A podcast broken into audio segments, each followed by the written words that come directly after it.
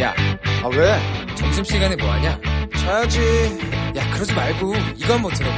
아 뭔데? 지금 당장 라디오를 켜봐 나른한 오후 깨울 시사 토크쇼 모두가 즐길 수 있고 함께하는 시간 유쾌하고도 신나는 시사 토크쇼 오태훈의 시사본부.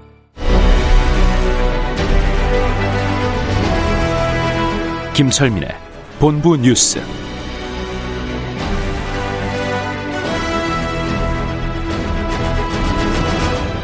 네, KBS 제1라디오 오태훈의 시사본부 2부 첫 순서 이 시각 중요한 뉴스들 분석해드립니다. 본부 뉴스, 뉴스의 핵심을 짚어주는 KBS 보도 본부의 아이언민, 김철민 해설위원과 함께합니다. 어서 오세요. 네, 안녕하세요. 예. 어, 어제는 깜짝 놀랐어요. 400명이 넘었는데 네. 오늘은 그래도 좀 300명대 후반으로 좀 내려오긴 네, 했어요. 오늘 좀 떨어져서 371명, 예. 어제보다 한 70명 정도 줄었는데 그래도 시- 이제 전국 17개 시도에서 확진자가 나와서요. 음, 전국적인 확산세는 이제 계속이 되고 있는 상황이고 네. 지역 발생이 359명이고 이 가운데 286명이 수도권에서 나왔습니다. 음, 그래서 이제 수도권의 누적 확진자가 7,200명이 됐는데요. 아이고야. 코로나 사태 발생 이후 처음으로 대구 지역 누적 확진자를 넘어섰습니다. 예. 대구 지역이 신천 지발 누적 감염자가 7,007명이거든요. 예, 예. 그거보다 이제 193명이 더 수도권에서 많이 발생한 거죠. 어, 뭐 감염 경로들 좀 정리해 주실까요? 예, 그 오늘도 사랑제일교회 관련 확진자가 959명이고 그다음에 광화문 집회 관련 확진자가 전국 13개 시도에서 273명인데 네. 오늘 경남 창원에서 특이한 경우가 좀 있었는데요. 창원이요? 예, 예. 어. 그 50대 여성이 광화문 집회에 참석을 했다가 이제 확진이 됐는데 예. 그 방역 그 방역 당국이 계속 검사를 받으라고 이제 권유를 했는데 음. 광화문 집회 간 적이 없다고 계속 거짓말하다가 결국 확진 판정을 받았고요. 예. 진단 검사를 빨리 안 받는 바람에 대학생 아들 그다음에 고등학생 딸이 확진 판정을 받은 거예요. 그래서 그럼 고등학생 딸이 그 확진 판정 받으면 또 학교는 또 그렇죠. 학교까지 감염 우려가 생겨서 지금 그 이제 창원의 신- 신월 고등학교라는 학교인데 예. 학교는 등교 중지 명령이 내려졌고 어. 그다음에 이제 그 교직원들 학생들 진단 검사하고 있고요. 대학생 아들은 이제 다행 다행스럽게 요새 이제 저 대면 수업을 안 하니까 네, 네. 계속 집에 있었다고 그래요. 그래서 어쨌든 이 지금 어 계속 이렇게 그 안 갔다고 거짓말하고 방역에 협조를 안 했기 때문에 그러니까 거짓말 하면서 계속 난 광화문 안 갔다라고 얘기를 해도 자기의 네. 흔적들을 다 확인하고 감염 바- 이제 그 당국이 방역 당국이 광화문 기지국 명단을 확보하고 있거든요. 예, 이 예. 명단을 통해서 이제 당신이 명단에 있으니까 좀 받아라 어. 이런 건데 계속 안 갔다 거짓말하면서 어. 지역 사회에서 그 바리스타 수업에도 참여하고 음. 그다음에 뭐 농협 매장도 방문하고 이렇게 지역에서도 계속 경제 활동을 했단 말이죠. 그래서 네. 계속 지금 전파를 시켰을 가능성이 높아서 음. 창원시가 그 이 50대 여성에 대해서 그 감염법 위반 혐의로 이제 고발 법적 고발 조치를 하겠다고 이렇게 밝히고 있는 상황입니다. 네. 3단계 갈 거냐 말 거냐 고민이 참 많았고 일요일쯤 결정하지 않을까 싶었는데 오늘 수도권 거리두기 2단계 일주를 연장하기로 예, 했어요. 예. 오늘 이제 정세균 총리와 관련돼서 이제 담화를 발표를 했는데 네. 그 일단 3단계는 마지막 카드니까 좀 신중하게 보겠다 이렇게 입장이었고 대신 그 이번 주말 30일까지로 예, 정됐던 수도권 사회적 거리두기 2단계를 일주일 더 연장을 하겠다. 네. 이렇게 이제 그리고 음식점이나 카페 같은 데는 운영 시간을 좀 제한하는 방식으로 방역 조치를 강화하겠다 이렇게 밝혔고요. 제일 우려되는 게 주말 앞두고 이제 교회 예배 아닙니까? 예, 그래서 예. 이제 지난 주말에도 2천 군데 교회가 대면 예배를 강행했다고 그럽니다. 어. 그래서 지금 코로나 재확산의 가장 큰 원인으로 지목되고 있는 게 교회니만큼 이번 주말에는 좀 방역 지침에 협조를 해달라. 네. 이런 행정명령을 위반하고 또 대면 예배를 강행하면 강력하게 제재하겠다 이렇게 경고를 하고 나섰습니다. 네. 의사들 집단 행동 지금 사흘째 맞고 그렇죠. 있습니다. 예, 예. 업무 개시 명령 수도권에만 내렸는데 전국으로 확대시켰어요. 예, 오늘 오전 10시부로 이제 수도권에만 내려졌던 업무 개시 명령을 전국으로 확대를 했습니다. 그래서 네. 그 이제 어제는 그 수도권 20개 병원 358명에 대해서 이제 개별적으로 업무 개시 명령을 발부를 했잖아요. 그래서 이제 어제 현장 조사를 해 보니까 이제 많이들 복귀를 했는데 10명이 복귀를 안 했다고 그래요. 그래서 음. 이 사람들은 오늘 서울지방경찰청에 이제 고발을 했고요. 네. 그래서 경찰이 이 10명을 지금 서울지방경찰청 진흥범죄수사대에 이제 배당을 해서 음. 지금 신속하게 수사를 해서 처벌을 하겠다. 네. 그래서 이제 경찰청의 그 이제 송민원 차장이 오늘 또 브리핑을 했는데 그 보건당국 업무 개시 명령을 위반하는 행동, 그다음에 동료 의사 업무 복귀를 방해하거나 제지하는 행동, 또 가짜 뉴스를 퍼뜨리는 행동 이런 행동에 대해서 엄단을 하겠다 이렇게 밝혔습니다. 어, 집단 휴진으로 피해도 좀 발생하고 있다면서요? 예, 예. 그 지금 우려하던 일이 이제 현실로 벌어졌는데 부산에서 이제 독극물을 음독을 하고 하던 하고 이제 응급 상태 빠진 40대 남성이 결국은 응급실을 찾지 못해 가지고 그 병원을 찾아서 3시간을 배회하다가 결국 사망을 하는 일이 벌어졌는데 부산 재난 재난 소방 재난 본부가 이제 밝힌 내용인데요. 네. 그 지난 26일 밤 11시쯤에 부산 북구에서 한 40대 남성이 음독을 했다 이렇게 신고가 들어온 겁니다. 그래서 예. 이제 확인을 해 보니까 음주산소에 적발이 됐는데 그 이제 경찰서로 동행을 하다가 잠깐 집에 볼 일이 있다고 그러면서 집에 가가지고 이제 독극물을 마신 거죠. 아이고. 그래서 이제 곧바로 이제 병원으로 이송을 하려고 그랬는데 네. 그 이제 병원에 연락을 해보니까 지금 그 위세척 같은 이런 응급조치를 해줄 그 인력이 지금 대부분 없다. 음. 병원들이 그래서 결국은 그 경남 지역의 대학병원 여섯 군데, 그다음에 네. 이초 의료, 의료기관 일곱 군데 이렇게 이런 이런 이제 열세 개의 병원을에서 다 이제 거부 그 전화를 받았고 네. 그리고 이제 그 20여 차례에 걸쳐서 이제 여러 군데 전화를 했는데 결국 안 됐고 음. 결국은 이제 소방청에 협, 저, 협조를 요청을 해서 소방방재청이 확인을 해보니까 부산에는 해, 저 치료할 수 있는 병원이 없거든요. 울산대병원으로 가라 이래갖고 결국은 울산대병원 도착하는 데까지 3시간이 걸렸거든요. 아. 그래서 그 이제 응급실에 도착을 했는데 이미 중태에 빠진 상태였고 음. 중환자실에서 치료를 받다가 어제 오후에 사망을 했습니다. 네. 알겠습니다. 자, 건강보험료율이 3% 가까이 오르네요. 예, 이제 2.89% 인상이 돼서 내년 건강보험료율은 6.86%로 결정이 됐습니다. 이제 보건복지부가 어젯밤 심야까지 이제 마라톤 회의를 해서 이렇게 결정을 했는데요. 네. 그래서 내년부터 건강보험 가입자는 소득의 6.86%를 건강보험료로 내게 되는데요. 직장 가입자는 월 평균 보험료가 그 현행 11만 9,328원에서 내년에는 12만 2,727원으로 3,399원, 네. 1년에 한 4만 원 정도 오르고요. 지역 가입자는 현재 9만 4,666원에서 내년에는 9만 7,422원으로 어, 한달 평균 2,756원, 연간 3만 3천 원 정도 더 부담을 하게 됐습니다. 음. 21대 국회 초선 국회의원들의 재산 공개 현황이 공개됐다는데 네, 예. 어, 좀 정리해 주시죠. 오늘 이제 국회 공직자윤리위원회가 공개한 이제 그 21대 국회 초선 의원들 재산 내역을 분석을 해 보니까 네.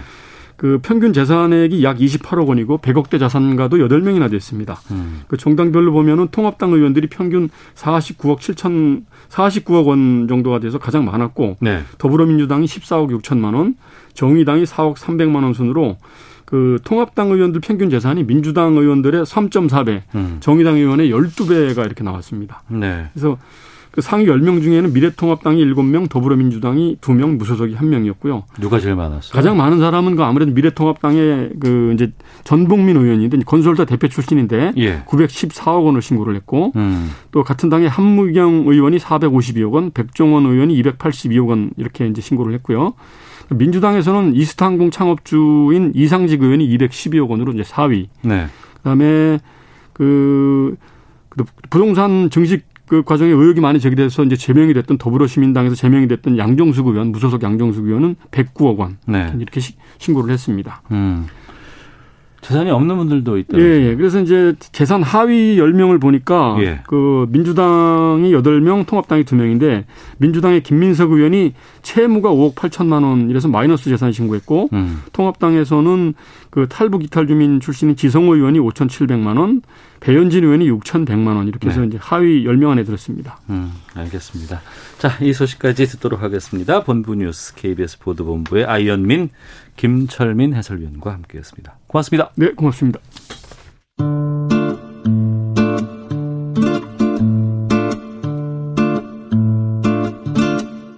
오태훈의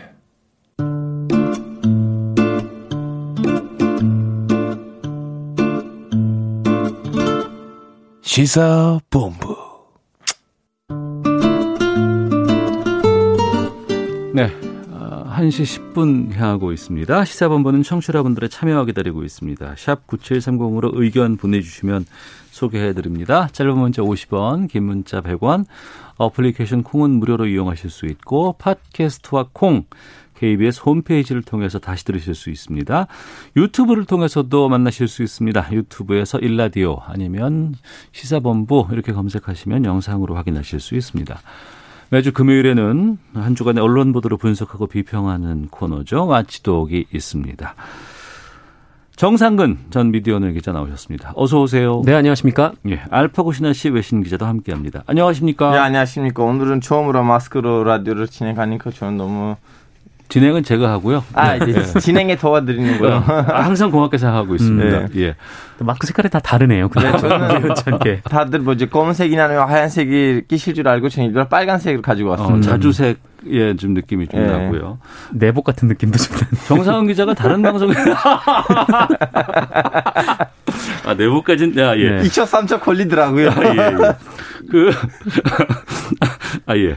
그, 다른 방송에도 많이 나가시잖아요. 네네. 지금 다른 방송국에서 다 마스크 쓰고 지금 방송해요. 어때요? 우리가 저- 타 방송은 좀 잘 확인이 안 돼서. 아, 다 마스크를 쓰고요. 네. 이거는 그, 뭐 어떤 방송 같은 경우에는 스튜디오를 호스트와 게스트가 따로 분리가 돼서 쓰기도 합니다. 아, 그래요? 예, 그냥 아, 동시 다른 스튜디오에서. 아, 근데 멀진 않은 스튜디오인데 바로 예. 옆에 붙어 있는 스튜디오가 있어가지고 뭐 어. 그런 식으로 하는 프로그램도 있고요. 아, 네. 알겠습니다. 다 마스크를 쓰고 하고 있습니다. 뭐 국회도 그렇고 이제 방송사도 코로나19에서 자유로울 수 없는 곳이기 때문에 저희들 아무래도 좀 이 방역이라든가 이런 감염 예방에 좀 신경 쓰기 위해서 마스크를 좀 쓰고 방송을 하게 되니까요. 네네. 어, 함께 해주시는 분들 또 청취자 여러분들께도 좀 양해 말씀 드리도록 하겠습니다. 좀 본격적인 내용 가보겠습니다.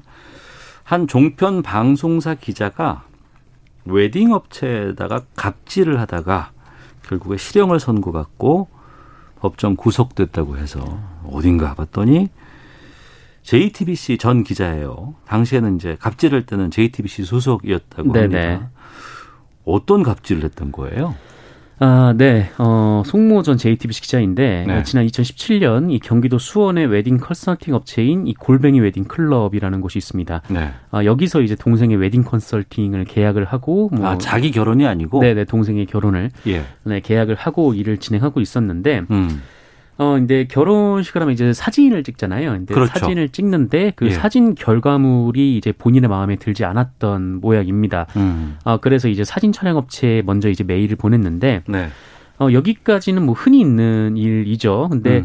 이후에 이 송 씨가 2018년부터 이 포털 사이트 그리고 맘카페 등의 이 골뱅이 웨딩 클럽을 비난하는 글을 쏟아냈습니다. 네. 음, 이 과정에서 근데 좀 문제가 있었던 것은 이 결혼 앨범에 들어가지도 않은 사진을 음. 어, 본인이 찍어서 마치 실제 앨범에 들어가 있는 것처럼 위장을 해서 비방을 하기도 했고요. 그러니까 아, 허위 그 업체 사진이 뭐 느- 감이 안 된다, 뭐 제대로 못 찍는다, 뭐 이런 네네. 것들을 알리기 위해서 그 들어가지도 들어가 있지도 않은 사진을 그거, 예, 네, 예. 자기 사진을 찍어 올- 찍어서 이제 올린 거죠. 허위 어. 사실 유포. 네, 그리고 뭐 다른 업체 그 업체의 그 다른 계약자 분들에게도 예. 어뭐 쪽지를 보내서 그 음. 업체를 험담하기도 했습니다. 음. 음, 그 송 씨는 이후에 이 관련해서 이 업- 업체 측에 항의성 메일을 보냈는데 네. 그 업체에서는 답변이 오지 않아서 본인이 이제 화가 났다. 이렇게 주장을 했는데 어 그런데 이 웨딩 업체 측의 주장이 전혀 달랐던 거죠. 어. 이 웨딩 업체 측에서는 뭐 항의를 한 이후에 계속해서 수차례 메일을 주고받으면서 어, 뭐, 어쨌든 고객이 마음에 안 드는 거니까, 뭐, 본인이 사과를 하고, 또 여러 가지 뭐, 이야기가 좀 나누었고, 음. 어, 결국에는 이 계약금의 다섯 배에 해당하는 500만 원을 보상하기도 했다. 네, 이렇게 밝혔습니다. 그래서 보상금을 줬다라는 거죠, 결국엔. 네.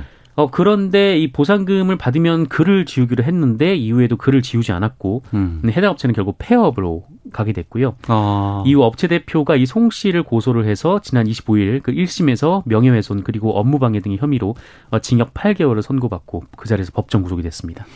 그러니까 기자라는 직종을 제하고 네. 일반 소비자라든가 일반인들이 내가 뭐 불이익을 당했다거나 네네. 내가 원하는 것만큼의 서비스를 제공받지 못했다 그래서 뭐 크레임을 걸거나 아니면 어디다가 문제 제기를 할 수는 있어요. 과하면 네, 그렇죠. 안 됩니다만. 네네.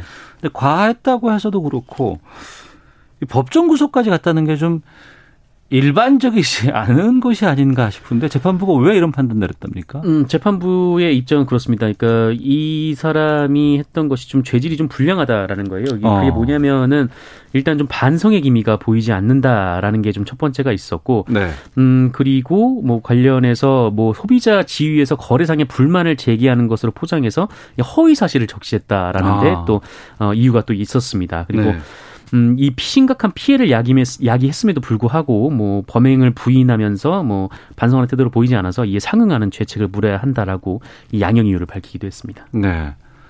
알파고 기자도 어떤 서비스를 제공받고 거기에 만족스럽지 못한 경우가 있을 수 있잖아요. 예, 예. 그럼 거기에 대해서 어, 어, 비판을 하거나 불만을 제기할 수 있는 거 아니에요? 전 소비자로서 너무 소비자 의식이 너무 약하고요. 대, 예. 좀 기대치도 너- 너무 낮으니까 이런 음. 문제가 없어. 그리고 저도 결혼을 한국에서 했잖아요. 예, 어디서 예. 결혼식을 했냐면 음. 웬만큼 기자들이 가는 그 프레스 센터 안에 있는 결혼식에 예, 예. 이용했기 때문에 이런 문제가 없지만 어. 이거 진짜 에, 좋은 사례가 뭐냐면 지금 터키에서 법이 있는데 네. 사람이 가지고 있는 그 사회적 위치를 이용하고 남한테 좀 약간 불이익을 주면 이제 조보를 받는 거 있어요. 근데 네네. 이그 법에 해당된 사람 이제 경찰, 군인 아니면 이렇게 좀 약간 진짜 힘 있는 사람들인데 거기에다가 기자를 넣을까 말까 논의가 음. 있었어요. 왜냐면 어. 기자들이 야 내가 기사 써볼까 예, 예. 하면서 협박을 좀 한 사례들이 종종 있으니까 그래서 저는 이 이러한 법이 한국에 돼 있다면 음. 어, 언론인까지 집어넣는 것이 어떨까 싶어요. 네. 음. 우리가 평소에 갑질이라고 얘기했을 땐 대기업 회장 음. 아니면 그 대기업 회장의 가족들 네네. 아니면 뭐 어떤 뭐 중소기업에서 뭐 갑자기 무슨 뭐 졸부가 됐다거나 이런 사람들이 밑에 있는 사람들 함부로 하고 하는 음. 것들.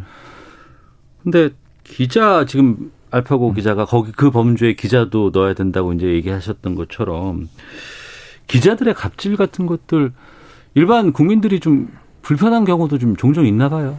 음, 뭐 그렇죠. 이 사실 좀 아이러니하게도 그 일반 사람들이 기자를 만나는 것 자체가 이렇게 쉽지 않은데 특히 네. 뭐큰 방송사 같은 경우에 기자들은 더 만나기가 쉽지 않죠. 음. 그러니까 국민들을 위해서 국민의 알 거를 위해 기사를 쓴다라고는 하는데 네. 음, 정작 이제 일반인들이 만나기 쉽- 그 접하기가 쉽지 않은 게 또 기자이기도 하고 음.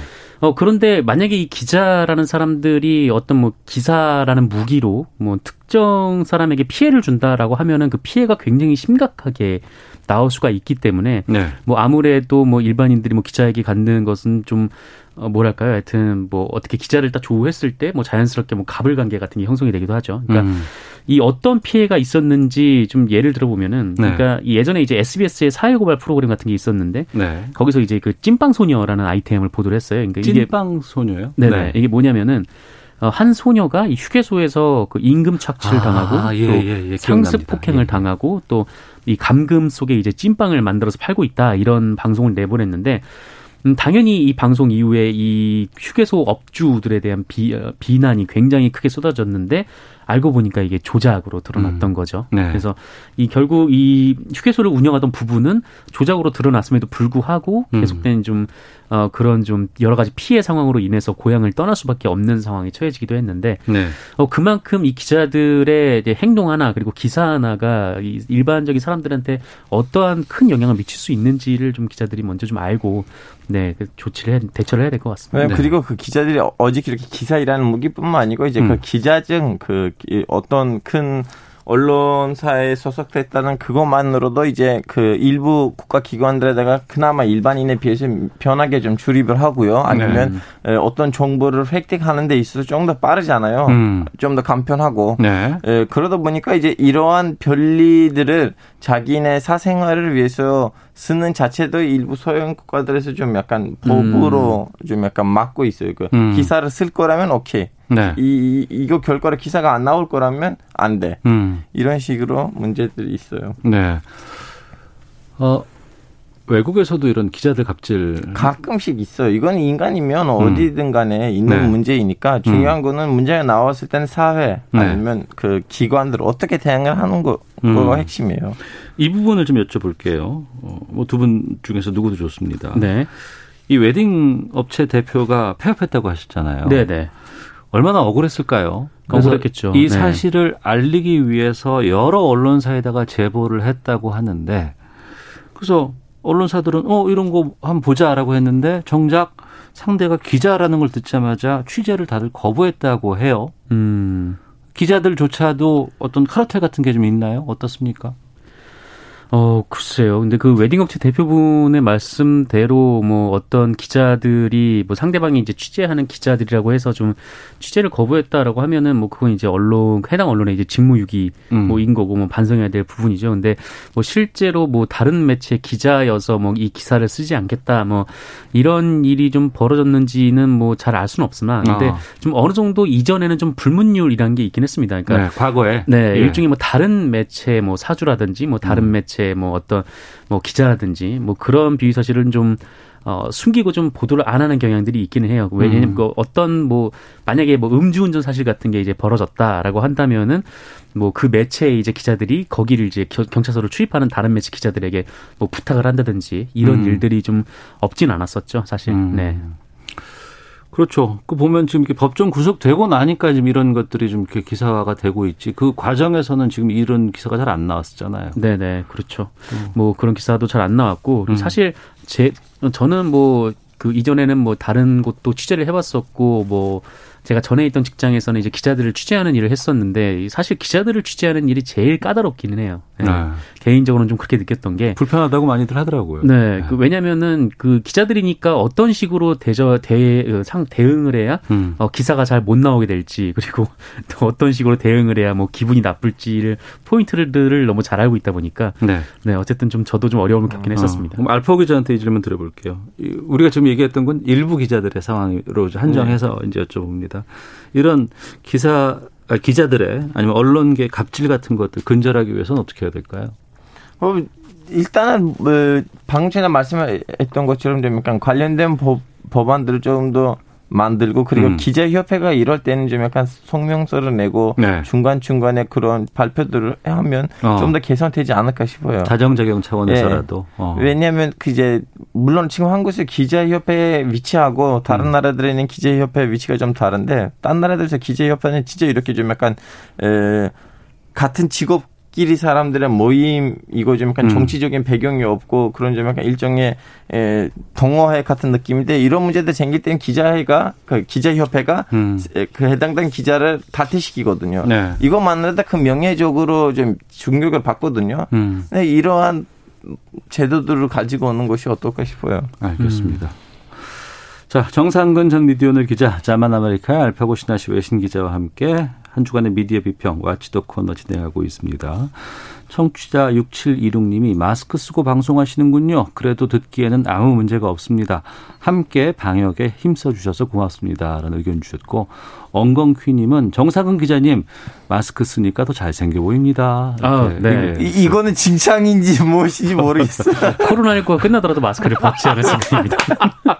가윤아님은 알파고 기자님 빨간 마스크 멋집니다라고 얘기를 하시는데 아까 제가 알파고 기자를 계속 보다가 심각한 얘기를 이제 질문을 드리는데 마스크를 보다 보니까 아까 정상훈 기자가 한 네. 얘기가 계속 생각이 나서 좀 웃음이 좀 날 뻔해서 이게 정확하게 그 내복의 그 팔목 부분 그 지금 마감이 좀 그렇게 돼 있는 것 같네요. 예 다음 주제로 가보도록 하겠고요 두 분과 계속 말씀을 나누다가 지금 오늘 그 코로나19 관련된 정보 브리핑이 예정돼 있다고 합니다. 두 분과 함께 말씀 나누면서 어, 혹시라도 그 실시간으로 시작이 된다 그러면 넘기도록 하겠습니다. 자, 코로나19 재확산 때문에 한동안은 좀 잠잠했던 이 코로나19 관련 보도들이 계속해서 어, 쏟아져 나오고 있습니다. 언론 보도 양이 많으면 또 그만큼은 이제 잘못된 보도들, 불확실한 보도도 많이 나오고 있습니다. 그 보도들을 좀 지켜볼까 하는데 어떤 보도들이 있었는지 정상훈 기자가 좀 정리해 주세요. 네, 일단 오보를 보면은 뭐 크게 두 가지 오보가 좀 있었던 것 같은데 일단 네. 첫 번째는 문화일보에서 나왔던 보도입니다. 음. 그 문화일보가 지난 25일이죠. 이 제목 기사 제목에 이렇게 작성을 했는데 네. 어, 민노총 2,000면 광복절 집회 참가자 명단 제출 사실상 거부라는 제목이었어요. 어. 예, 그러니까 물론 이제 민주노총이 지금 이 시국에 굳이 이렇게 2천 명이나 모여서 이렇게 집회를 했어야 됐나, 뭐이 음. 부분에 대해서는 뭐 이런저런 판단이 있을 수 있겠지만, 네. 어, 그런데 이제 명단을 제출을 명단 제출을 거부했다라고 음. 하는 거는 좀 사실관계에서 좀 달랐던 부분이 있었습니다. 네. 그러니까 이게 뭐냐면은 사실상 민주노총이 그 방역 당국하고 명단 제출에 대해서 논의를 하고 있었던 중이었고 음. 어, 큰 틀에 서 법원에서는 이제 명단을 제출하기로 한 상태였었고요. 네. 어, 이것에 대해서는 이 정은경 본부장도 음. 어, 뭐 그렇게 논의가 진행이 되고 있었다 이렇게 네. 얘기를 했었거든요. 네. 어, 그런 상황에서 이제 민주노총이 명단 제출을 거부했다라고 나왔던 보도는 이제 사실상 오보였던 것이죠. 음. 어, 그리고 또 하나는 이제 한국경제 보도였는데요. 네. 어, 뮤지컬 빨래에 출연 중인 배우들이 대거 코로나19에 감염됐다라고 보도를 했습니다. 뮤지컬 빨래 유명해요. 상당히. 네, 굉장히 유명한 뮤지컬인데, 예. 어, 이 빨래라는 뮤지컬이 좀 사, 그, 사회적 거리두기 단계가 좀 올라가고, 음. 좀 코로나19 상황이 심상치 않으니까, 어, 먼저 이제 공연을 자진해서 예. 좀 중단을 했어요. 근데 어. 이 중단을 한 사실을 놓고, 어, 출연 중인 배우들이 코로나19에 걸렸기 때문이다라고 추측성 보도를 쓴 거예요. 아, 그러니까 극단에서는 이 코로나19 재확산이 계속 번지니까 네네. 아, 어떤 방역 차원에서라도 어, 스스로가 중단하는 것인데 네네. 마치 언론에서는 이것을 극단 가운데 누군가가 확진을 코로나19, 받아서 네. 그런 것으로 보도를 했군요. 네, 그런데 사실은 이 빨래 제작진 사이에서는 뭐 음. 출연 배우도 마찬가지고 코로나19에 감염된 사람이 없었던 것이죠. 그래서 네. 이와 관련해서 빨래 측에서 강하게 항의를 했고 음. 한국경제가 사과를 했습니다. 네. 저- 정정 보도는 제대로 했대요. 어땠습니까? 음, 뭐 정정 보도를 했고요. 음. 그 한국경제의 설명은 이렇습니다. 그러니까 그 원래 이 확, 확진 배우들이 나왔던 그, 그 배우 중에 확진자가 나왔던 뮤지컬이 있기는 있었어요. 근데 네, 예. 그게 이제 짬뽕이라는 연극이었는데 어, 그런데 이를 표기하는 과정에서 이제 빨래로 오기를 했다라는 아, 거죠. 짬뽕이었는데 빨래라고 하니까 네. 기사가 아. 짬뽕 됐네요. 뭐 그런 셈이죠. 그래서 뭐 어쨌든 뭐 신중하게 보도를 해야 되는데 이 음. 빨래 측에 뭐 피해를 입히게 돼서 뭐 죄송하다. 네, 네. 이렇게 깊이 사과드린다. 이렇게 덧붙였습니다. 아, 하나만 더 보겠습니다. 국민일보가 중앙일보 광고를 했다는데 이게 무슨 내용이에요? 짧게 말씀해 주세요. 아, 네. 그 국민일보의 지면에서 뭐그 수도권으로 배달된 판에는 들어가지 않았는데 어. 네. 가판에서 나왔던 것들에는 어, 전면 광고가 하나 실려 있었는데 이제 중앙일보 광고였어요. 그러니까 네. 국민일보의 중앙일보 광고가 실린 건데 음. 어, 국민일보 신문에 나왔던 중앙일보 광고 내용이 신문은 역시 중앙일보라는 내용이었던 거죠. 예. 그러니까 이 그 국민일보 구성원들 입장에서는 이게 매우 당황스러웠을 거 아닙니까? 음. 아, 그래서 수치심이 있는 거 아니에요? 네, 그래서 그 바로 항의를 해서 이 네. 수도권에 배달되는 판형에는 해당 광고가 빠졌는데 음. 이 앞서서는 좀 실려 있었던 뭐 그런 일이 있었습니다. 그러니까 KBS에서 뭐 드라마 왕국 MBC 뭐 이런 광고를 낸 거나 거의 마찬가지 아니겠어요? 네, 뭐 그런 상황인 거죠. 뭐 어. 그런 상황인 건데. 근데 광고를 받는 쪽도 어찌됐건 국민일보 영업부나 이런 쪽 아니 홍보부나 이런 쪽 아니겠어요? 네. 네. 그러니까 이 국민일보가 지금 신문을 원래 따로 인쇄를 하다가 현재는 이제 중앙일보에서 인쇄를 하고 있거든요. 아. 인쇄를 네네 아. 윤전기 뭐그 비용이 만만치 않아서 예. 점점 이제 모아지는 추세인데 음. 어 그래서 중앙일보 윤전기로 인쇄를 하는데 이 좀 인쇄료를 깎아주는 대신 네. 어, 중앙일보에서 한 2,500만 원 정도의 광고를 네, 이제 받기로 했습니다. 그러니까 음. 중앙일보는 한 그 정도의 광고 비, 광고를 해고 광고비를 내지 않는 좀 그런 형태였던 거죠. 그래서 네. 이것도 역시 이제 그 일환으로 들어갔던 모양인데 음. 어, 뭐 어쨌든 굉장히 좀 국민일보 구성원으로서는 좀 당혹스러운 내용이겠죠. 그리고 보는 사람들도 독자들도 좀 황당한 이 신문은 역시 중앙일보인데 내가 왜 국민일보 보고 있나라는 생각이 들 수도 있고요. 영업부에 계신 분들 중에서 제가 이- 예전에 터키에서 일했잖아요. 6년 네. 동안. 원래 알파고 기자가 광고에는 상당히 관대하잖아요. 네. 예. 아, 저는 왜냐하면 영업도 해야지 기자들 어. 먹고 살잖아요. 예, 예. 근데 그 우리 회사에 그 터키에 있었던 제 예전에 일했던 회사에 그 영업부에 계셨던 분들이 예전에 기자였어요. 어. 기자로 좀 활동하고 이제 아. 기자로서 못하니까 회사가 영업부로 집어넣고 그 이유가 뭐냐면 기자로서 일한 적이 있어야지 예.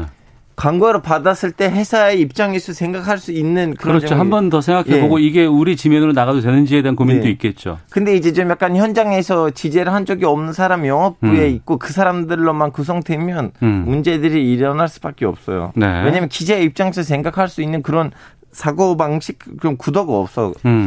근데 우리나라도 이제 대체로 이제 기자를 하던 분들이 이제 영업으로 이제 뭐 이후에 전환되는 분들 경우가 많은데 네. 어, 사실 그럼에도 불구하고 우리나라 이제 뭐 언론에서도 연- 여러 가지 문제가 있기는 했었죠. 네. 그러니까 뭐그 오히려 이제 기자들이 거기서 하다 보니까 뭐 음. 기사와 이제 광고를 바꿔치기 하는 일들도 뭐 이렇게 심심치 않게 좀 일어났었고 음. 어쨌든 뭐 그런 일이 있었는데 음. 어, 이 국민일보 같은 경우에는 뭐 해당 그 영업부장이 뭐 휴가였다나 봅니다. 그래서 예. 뭐 하여튼 뭐그안 구성 그 어쨌든 이거 광고를 결정하는 최종 권한자가 없는 상황에서 좀 이런 광고가 음. 실렸다라고는 하는데 어쨌든 뭐 보는 사람 입장에서는 굉장히 좀 황당한 뭐 그런 일이긴 했습니다. 언론사의 광고 기준은 당 그냥 그 언론사 그 회사 차원에서 결정을 하는 건가요? 아니면 어떤 가- 가이드라인 같은 것들이 어떤 방통이라든가 이런 곳에 어, 좀 있나요? 뭐 어떻습니까? 가이드라인은 뭐 이렇다 할 건 없고요. 어. 뭐 가이드라인보다는 아, 근데 어쨌든 형 회사 큰 차원에서- 틀에서 가이드라인 있지 않을까? 예를 들면 19금에 걸릴 만한 아, 네, 아니면 그렇죠. 이제 같은 그 정도는 것들. 있는데 음. 뭐 어쨌든 뭐 제품 광고 같은 경우에는 뭐 딱히 이제 가이드라인은 없는 상황이고 근데 좀 의견 광고 같은 경우에는 좀 논란이 좀 되는 일들이 뭐 있었습니다. 그러니까 얼마 전에 이제 정광훈 목사 관련된 뭐8.15 집회를 홍보한다거나 아니면 네. 뭐 정광훈 목사에 대해서 해명문을 좀 가짜 뉴스인데 그걸 그대로 실어준다거나 좀 그런 음. 일들이 좀 있었는데 예. 네 그것 때문에 이제 대체 언론사의 광고 기준이 뭐냐 좀 음. 그런 좀 얘기들이 많이 나왔었습니다. 예. 아무리 광고라고 하고 아무리 돈을 많이 준다고는 하지만 언론사이기 때문에 조금은 좀 광고 선택에 있어서 좀 신중할 필요가 있지 않나 싶어요. 예, 그런 그 특히 언론사에 따라 언론사 성격에 따라 모든 광고를 못 받는 것도 있어요. 예를 들면 터키에 있는 일부 광고도 좀 종교 특색이 좀 강하니까 음. 하여튼 스타킹 강연 요즘 살짝 겉으로 봤을 땐 야해 보이는 광고들 절대로 안 받아요. 아니면 어. 독자들이 항의하니까. 예, 예. 그래서 좀 각 언론사마다 어. 돈을 아무리 많이 갖다 줘도 음. 그 자기 독자들 생각해서 모든 상품을 받지 못하는 일들이 있어요. 알겠습니다. 네. 마치도 여기서 마치도록 하겠고요. 바로 코로나19 관련 중앙재난안전대책본부의 브리핑 1TV와 동시에 들으시겠습니다. 하겠습니다.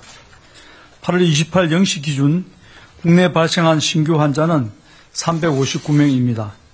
특히 수도권의 확산세가 커서 8월 16일 환자 발생이 200명을 넘은 이후 열흘 넘게 200명 이상의 환자가 발생하고 있는 엄중한 상황입니다. 사랑제일교회와 강복절 집회 등의 중심 집단 예외 수도권 곳곳에서 다양한 집단 감염이 발생하고 있으며 환자 발생 추이가 지속적으로 상승하고 있어 대규모 유행의 초입이라는 신호가 점점 명확해지고 있습니다. 수도권의 거리두기를 2단계로 상향 조정한 지 12여일이 지나며 효과가 발생한 시점이 다가왔지만 충분한 효과가 나타날지 예측이 어려운 상황입니다. 특히 지난 주말 수도권의 휴대폰 이동량 감소가 대구 경북의 대규모 유행이 있던 시기의 절반 수준인 전도 효과를 자신 있게 자신하기 어렵게 만드는 요인입니다. 정부는 현재의 수도권 상황을 엄중하게 인식하고 수도권의 방역 조치를 한층 더 강화하는 논의를 하였습니다. 이에 따라 수도권의 2단계 거리두기를 유지하되 한층 더 강화된 방역 조치를 이번 일요일부터 8일간 집중적으로 실시하기로 하였습니다. 거리두기 3단계 상향 조정은 언제든 실시할 수 있게 준비는 하되 이번에 결정하지는 않았습니다. 일상생활과 서민경제에 막대한 피해를 줄 수 있고 생활방역위원회 등의 다양한 의견 수렴 과정에서도 신중한 의견이 다수, 다수 제기되었으며 우리가 가진 마지막 카드라는 점을 고려하였습니다. 이번 조치는 현 시기에 코로나19 전파에 가장 취약한 위험 집단과 위험 시설을 중심으로 핀포인트로 방역 조치를 강화하는 것으로 첫째, 젊은 층을 중심으로 외부 활동을 최소화하게 하고 둘째, 지역 사회로부터 아동과 학생들의 집단 감염을 차단하며 마지막으로 치명률이 높은 고연령층을 보호하는 것이 주된 방향입니다. 향후 8일간 집중적으로 실시되는 구체적인 조치 내용은 다음과 같습니다. 첫째, 젊은 층을 중심으로 국민 여러분의 외부 활동을 최소화하기 위해 음식점과 주점, 카페, 실내 체육시설 등에 대해 제한이 가해집니다. 수도권의 일반 음식점, 휴게 음식점, 제과점 등은 저녁 9시부터 새벽 5시까지 매장 내의 음료, 음식 섭취가 금지됩니다. 포장과 배달만 허용됩니다. 또한 해당 시설에서는 마스크 착용, 출입자 맹부 관리, 테이블 간 거리 유지 등의 핵심 방역 수칙을 준수하여야 합니다. 다수의 사람들이 모여 장시간 체류하는 특성이 강한 프랜차이즈형 커피 전문점은 매장 내에서 음식과 음료 섭취를 금지하고 테이크아웃과 배달만 허용합니다. 테이크아웃을 할 때에도 거리두기 등 핵심 방역 수칙을 준수하여야 합니다. 침방울 배출이 많고 체류 시간이 길게 나타나는 피트니스 센터, 당구장, 골프 연습장 등의 실내 체육 시설은 운영을 중단합니다. 둘째, 아동과 학생을 다수가 밀집하는 환경으로부터 보호하고 지역 사회로부터의 감염을 차단하기 위한 조치입니다. 수도권의 학교는 이미 원격 수업으로 전환되었고 300인 이상 학원도 집합 금지가 적용 중입니다. 이에 더해 300인 이하 학원과 독서실, 스타디 카페에도 집합 금지가 적용되어 비대면 서비스 외에는 시설 운영을 중단하게 됩니다. 같은 시간대에 9명 이하의 학습자를 교습하는 시설로 신고된 교습소만 방역 수칙을 준수하며 운영할 수 있습니다. 학생에 대한 돌봄 공백을 완화하기 위해 정부, 공공기관, 기업 등에 대한 재택근무를 활성화합니다. 정부 및 공공기관은 전 인원의 3분의 1 이상 재택근무를 실시하며 민간 기업에도 유사한 수준을 권고합니다. 셋째, 치명률이 높은 고연령층을 보호하기 위한 조치입니다. 우선 수도권의 어르신들은 앞으로 일주 동안은 꼭 필요한 경우를 제외하고는 외출하지 않고 안전한 집에만 머물러 주실 것을 강력하게 요청드립니다. 요양병원과 요양시설의 면회를 금지하고 주야간 보호센터, 무두의 쉼터 등도 휴원을 권고합니다. 시설을 불가피하게 운영하는 경우에도 노래 부르기 등 침방울이 많이 발생하는 활동이나 프로그램은 금지됩니다. 집단 감염을 다수 야기한 방문 판매업의 불법 소모임에 대해서는 집중적인 점검과 관리를 강화할 것입니다. 지금까지 말씀드린 수도권의 강화된 방역 조치는 8월 30일 일요일 0시부터 9월 6일 일요일까지 8일간에 걸쳐 적용될 것입니다. 학원과 독서실 등에 대한 조치는 8월 31일 월요일부터 적용되는 등 일부 조치는 지자체의 행정 과정에서 하루 정도 뒤에 적용될 수 있습니다. 이번 조치로 수도권 소재의 38만여 개의 음식점과 제과점, 6만 3천여 개의 학원, 2만 8천여 개의 체육시설 등 47만여 개 이상의 영업시설이 제한을 받게 됩니다. 카페나 음식점 이용이나 체육시설, 학원 등의 운영 중단으로 일상에 큰 불편을 초래하게 될 것입니다. 국민 여러분의 일상과 생업에 큰 불편을 드리게 된 점에 대해 방역 당국자로서 매우 송구스럽게 생각합니다. 그러나 현재의 수도권 상황은 그만큼 엄중합니다. 앞으로 8일간 정부는 방역의 배수진을 치고 모든 총력을 다하여 수도권의 확산세를 진정시켜 나갈 것입니다. 국민 여러분들께서도 널리 이해해 주시고 저희와 함께 힘을 합쳐 주시기 바랍니다. 수도권의 주민들께서는 앞으로 8일간은 꼭 필요한 경우 아니면 집에만 머물러 주십시오. 모임, 약속 등은 모두 취소해 주시고 퇴근 후에는 집으로 바로 들어가 주시기 바랍니다. 이 마지막 배수진을 통해 수도권의 확산세를 잡지 못한다면 우리는 3단계 거리두기라는 마지막 수단밖에 남지 않습니다. 3단계 거리두기는 이번 조치보다 훨씬 광범위한 시설과 영업장에 제한을 가하는 조치로서 서민 경제와 일상생활의 크나큰 상처를 남기게 될 것입니다. 국민 여러분의 적극적인 협력과 참여를 요청드립니다. 정부는 이번에 강화된 방역 조치가 현장에서 제대로 이행되도록 점검하는 한편 필요하다면 3단계 객상 조치를 바로 내릴 수 있도록 실행 계획을 더욱 정교하게 준비하겠습니다.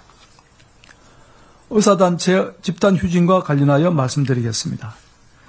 정부는 코로나19의 전국적 확산이라는 엄중한 위기 상황에서 국민의 생명과 안전을 보호하기 위하여 불가피하게 전공의 전임위에 대한 업무 개시 명령을 오늘 전국으로 확대하였습니다. 또한 이에 응하지 않는 전공의는 고발 조치하는 등 엄격한 법 집행에 나서고 있습니다. 그러나 이러한 법 절차와 공권력을 통한 문제 해결보다 대화와 협의를 통한 문제 해결이 이루어지기를 지금도 기대하고 있습니다. 집단 휴진에 참여하고 있는 전공의 전임이들은 국민을 위해 여러분의 소명을 다할 수 있는 자리로 복귀하여 주시기 바랍니다. 의대생들에 대해서도 당부를 드립니다. 집단적으로 시험 취소 신청을 한 의대생에 대해서는 개별적으로 시험, 시험 취소 의사를 확인하고 있습니다. 이 과정에서 시험 취소를 치료하는 응시자가 증가하고 있으나 연락이 안 되는 응시자도 많습니다. 시험은 당초 일정대로 진행될 것이기에 반드시 시험 취소에 대한 의사를 개별적으로 밝혀주시기 바랍니다. 의대생 여러분의 합리적인 판단을 기대합니다. 정부는 대화와 소통의 노력도 지속적으로 병행하고 있습니다.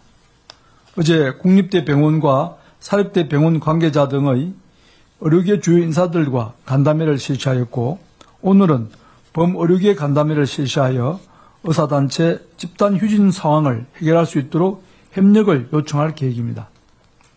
작금의 위기 상황에서 국민의 생명과 안전을 지키기 위해 의료계와 정부가 힘을 합쳐 코로나19 대응에 함께, 함께 총력을 다하길 희망합니다. 현재 논란이 되는 정책 추진은 중단하고 위기 해결 이후에 진정성 있는 논의를 통해 상생의 해결 방안을 모색해 나가겠습니다. 국민을 위해 전공의, 전임의 등 의사단체가 대성적으로 협력해 줄 것을 다시 한번 요청합니다.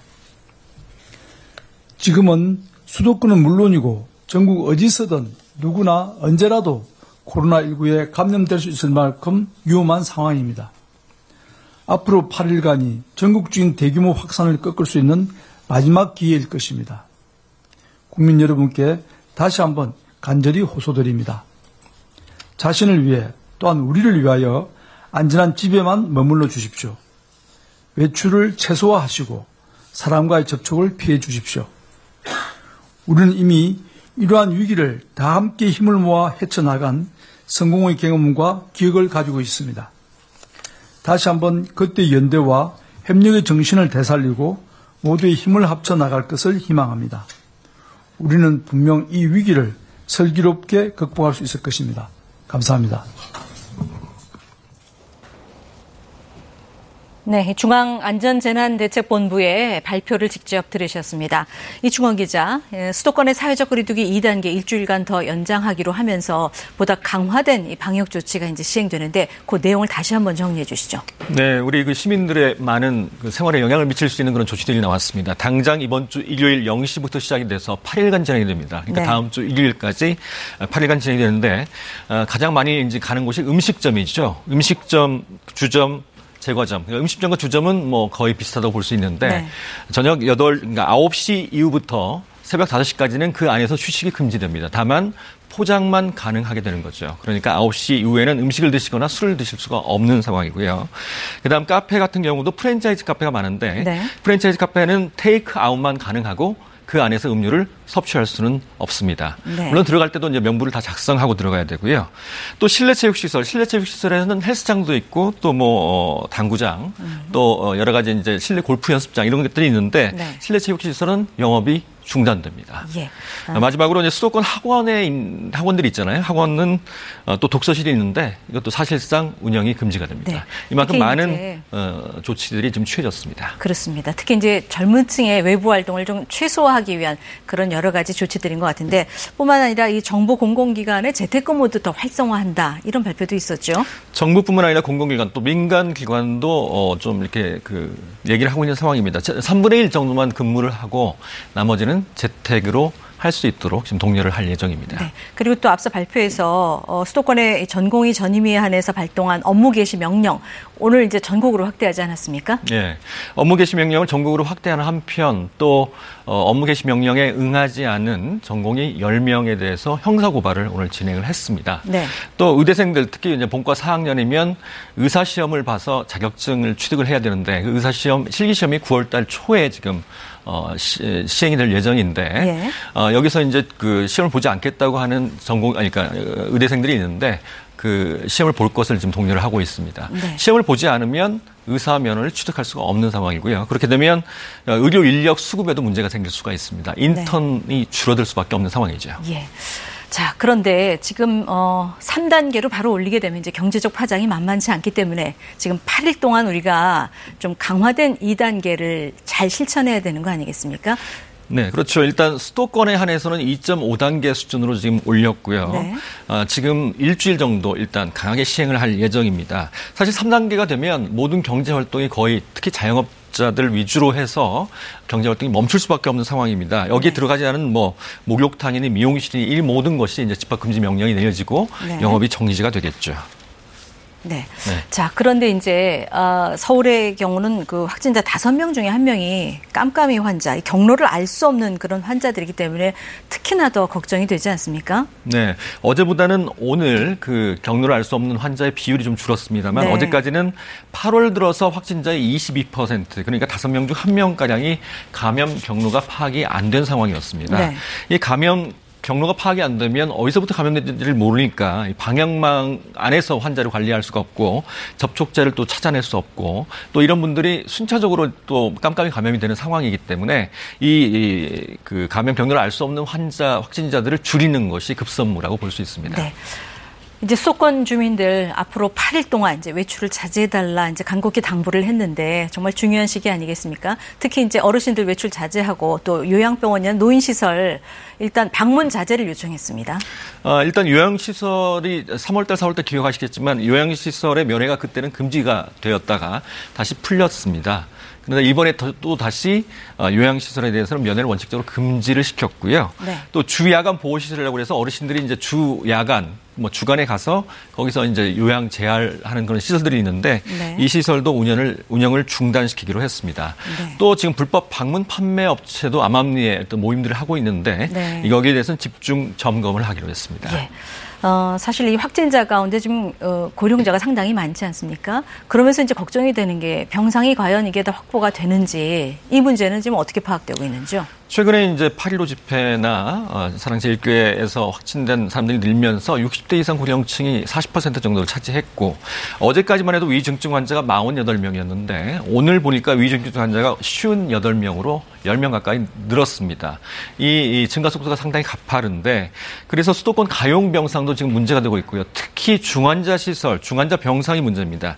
수도권의 가용 병상은 25개라고는 하지만 당장 사용이 가능한 건 11개 중환자 병상이 있습니다. 특히 인천은 두 개, 경기도는 두 개인데 하나만 지금 사용할 수 있는 상황이고요. 네. 그만큼 중환자 시설 어, 확보가 지금 급선무라고 볼 수 있습니다. 예. 이런 가운데 지금 전공의 전임이 또 의사협회까지 지금 집단 휴진 상태에 들어가 있는 거 아니겠습니까? 의료 공백이 생기지 않을까 상당히 우려스럽거든요. 현실은 어떻습니까? 지금 코로나19에서 중환자가 늘어나게 되면 지금 기존의 암 환자 등의 중환자들도 그런 어떤 어, 그 돌봄을 그러니까 치료를 받을 수 있는 기회들이 뺏길 수가 있어서 상당히 이제 어, 중한 상황으로 될 수가 있습니다. 특히 네. 전공의들이 주로 어, 어, 근무하는 곳이 필수 의료 시설입니다. 중환자실과 그다음에 응급실 등인데 이, 이들이 빨리 복귀가 되지 않으면 어, 상당한 의료 공백이 생길 가능성도 어, 피할 수 없을 것으로 보입니다. 네. 자 이제 수도권 주민들 8일 동안 정말 철저히 개인 위생 지키고 정부의 방역 지침을 잘 따라줘야 될 텐데 좀 아쉬운 부분들 어떤 것들 좀 지적하고 싶으세요? 같아요. 가장 중요한 것은 마스크 착용도 중요하겠지만 일단 네. 거리 두기입니다. 네. 사실 2m, 3m가 떨어지면 마스크를 사실 벗어도 되는데 요새는 마스크를 벗기는 참 어렵죠. 다른 사람의 눈도 있기 때문에 또 방역 또 보건당국에서 계속 어, 좀 얘기를 하고 있기 때문에요. 네. 일단 만나지 않는 거, 개인적인 소모임 같은 거는 어, 뭐 모임이 있으면 다 취소를 하시고 일단 철저하게 8일간은 좀 방역을 잘 지키는 게 좋겠습니다. 외출 자제, 모임 자제. 네. 네. 말씀 잘 들었습니다. 네, 앞서 발표에서 들으신 대로 이 정부가 어, 의대 정원 확대 등의 반발에서 무기한 집단 휴진에 들어간 수도권의 전공의와 전임의를 대상으로 내린 업무 개시 명령을 전국으로 확대했습니다. 또 업무 개시 명령을 따르지 않은 10명을 경찰에 고발했는데요. 보도에 양민철 기자 들으시겠습니다. 정부가 수도권 전공의와 전임의에게 발동했던 업무 개시 명령을 오늘 오전 10시를 기해 전국으로 확대했습니다. 정부는 코로나19 확산세가 계속되는 상황에서 전공의와 전임의에게 집단 유진을 철회하고 환자들의 생명을 지켜달라며 이렇게 결정했습니다. 이에 따라 정부는 전국의 수련병원 30곳을 현장 조사해 근무 여부를 확인하고 개별적으로 업무 개시 명령 이행 여부를 확인할 계획입니다. 정부는 만약 업무 개시 명령을 정당한 사유 없이 거부할 경우 의료법에 따라 3년 이하의 징역이나 3천만 원 이하 벌금 등 형사처벌이 가능하다고 경고했습니다.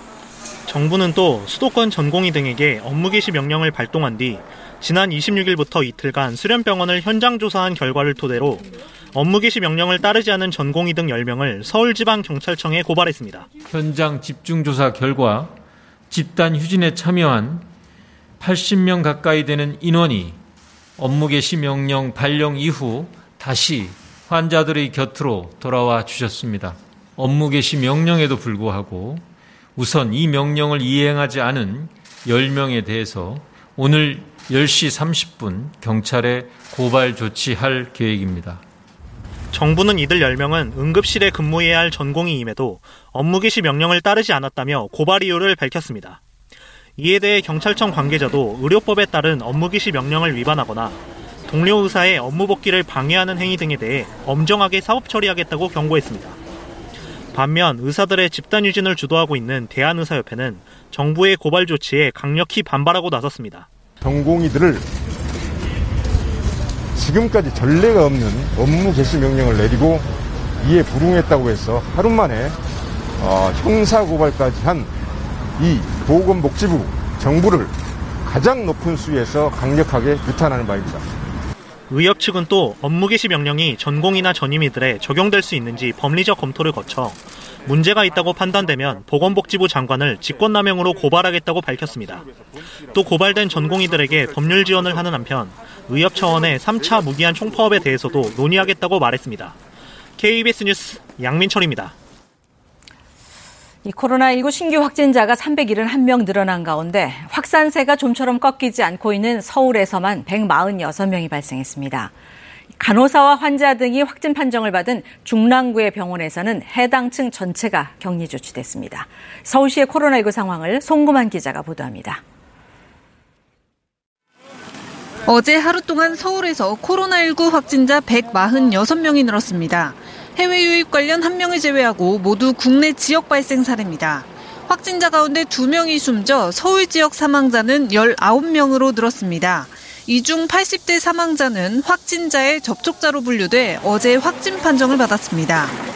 요양병원 입소자였던 해당 환자는 격리병상으로 이송하기 위해 집에서 대기하던 중에 상태가 악화해 어제 저녁 숨졌습니다.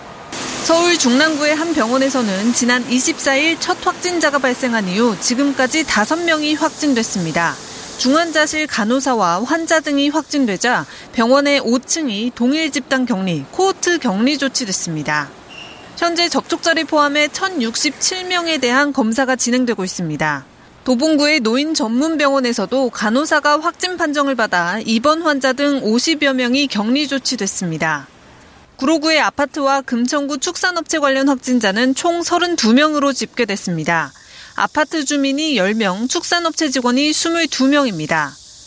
아파트 환기구에서 채취한 검체에서는 바이러스가 검출되지 않아 엘리베이터, 하수구 등에 대한 모든 가능성을 열어놓고 감염 경로를 조사 중입니다. 사랑제일교회 관련 어제 14명이 추가 확진돼 서울에서만 567명이 감염됐습니다. 광복절 집회 관련 누적 확진자도 72명으로 집계됐습니다.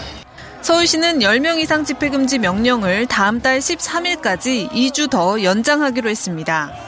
현재 서울시에 확진자를 치료할 중환자 병상은 21개가 남아있고 수도권 병상 가동률은 75.8%로 조사됐습니다. KBS 뉴스 송금환입니다. 네, 어, 오태훈의 시사본부로 돌아왔습니다. 지금까지 코로나19 관련 중앙재난안전대책본부 어, 브리핑이 있었고요. 이것을 KBS 코로나19 통합뉴스룸 1텔레비전과 동시에 전해드렸습니다. 아, 박능우 중앙재난안전대책본부 보건복지부 장관이 이제 총괄 조정관 역할을 겸하고 있는데요. 세종 청사에서 정례 브리핑 했었고요. 이전까지는 11시에 주로 브리핑을 했었는데 오늘은 특별히 1시 반에 브리핑을 했습니다. 몇 가지 좀 소개를 해드리면 어, 식당은 야간 시간에만 포장 배달 허용하고요. 프랜차이즈 카페는 매장 내 음료 섭취를 금지를 합니다. 0133번 쓰시는 분께서 그럼 앞으로는 커피숍에 앉아서 커피를 마실 수 없다는 건가요? 라는 질문 주셨는데요.